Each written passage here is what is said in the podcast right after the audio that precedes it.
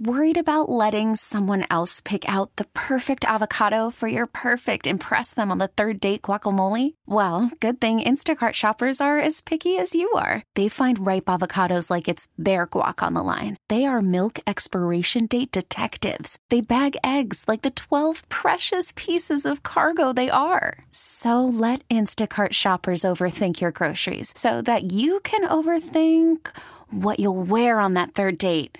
Download the Instacart app to get free delivery on your first three orders while supplies last. Minimum $10 per order, additional term supply. We get it. Attention spans just aren't what they used to be heads in social media and eyes on Netflix. But what do people do with their ears? Well, for one, they're listening to audio. Americans spend 4.4 hours with audio every day. Oh, and you want the proof? Well, you just sat through this ad that's now approaching 30 seconds. What could you say to a potential customer in 30 seconds? Let Audacy put together a media plan tailor made for your unique marketing needs. Advertise with Audacy. Visit ads.audacy.com. Local people, local stories. From KYW News Radio, this is the All Local. From the Delaware Valley Honda Studios, get a deal you'll like on a Honda you'll love. I'm KYW News Radio's David Ash, and here's what's happening. Some drivers for Uber, Lyft, and DoorDash in Philadelphia joined a nationwide Valentine's Day strike. KYW's John McDevitt tells us why the action is taking place. The drivers' main demand is better pay from the apps. However, an increase of passenger violence against drivers is also a concern. The group wants access to rider information should drivers need to report them to police. Drivers also want to stop unfair app deactivations. Fabian Romero works for Uber. He says some passengers make fraudulent complaints against drivers to get a free ride. The driver is then left out in the cold with the closure of their account. And then Uber not verify. To just take the word the rider.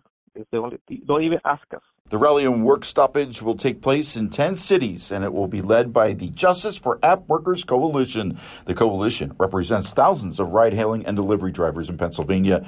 Uber says the strike will have very little impact. John McDevitt, KYW News Radio 1039 FM. Closing arguments are set in the assault trial of a former Philadelphia police commander who struck a protester in the head with a baton in 2020. KYW's crime and justice reporter Kristen Johansson was in the courtroom and recaps the trial so far. 58 year old Joseph Bologna is charged with simple assault and possession of an instrument in a crime for allegedly striking a college student with a baton. The case is looped through the Superior Court, who dismissed aggravated assault charges. Cell phone video captured the alleged strike from different angles, which was widely seen on social media a push and shove between police and protesters along the Ben Franklin Parkway the day of the 676 tear gassing incident. The accuser, who received a $140,000 settlement from the city, testified he needed stitches and staples in his head after he said Bologna hit him. The defense argued the protester was interfering with the arrest of someone else and that Bologna's actions aligned with departmental policy. Deputy Police Commissioner John Stanford, who was in internal affairs at the time, told the jury they cleared Bologna.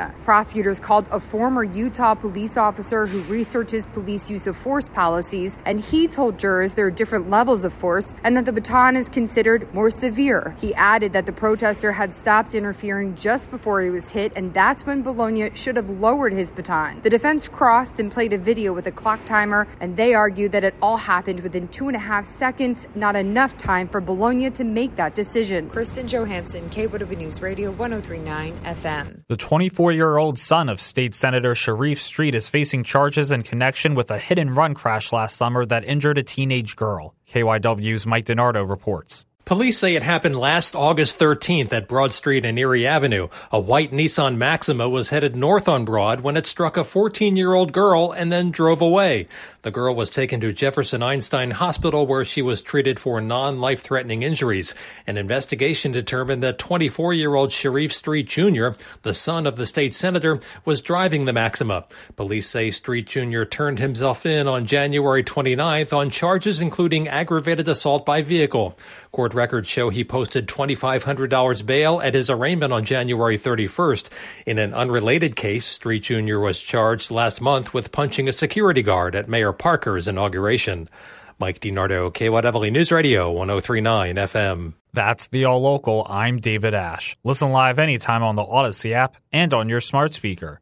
Just say play KYW News Radio. The All Local is sponsored by your Delaware Valley Honda dealers. There's nothing quite like the Honda Accord Hybrid and the CRV Hybrid when it comes to exhilarating efficiency. With hybrid technology and thrilling capability, these vehicles deliver an electrifying performance on every drive.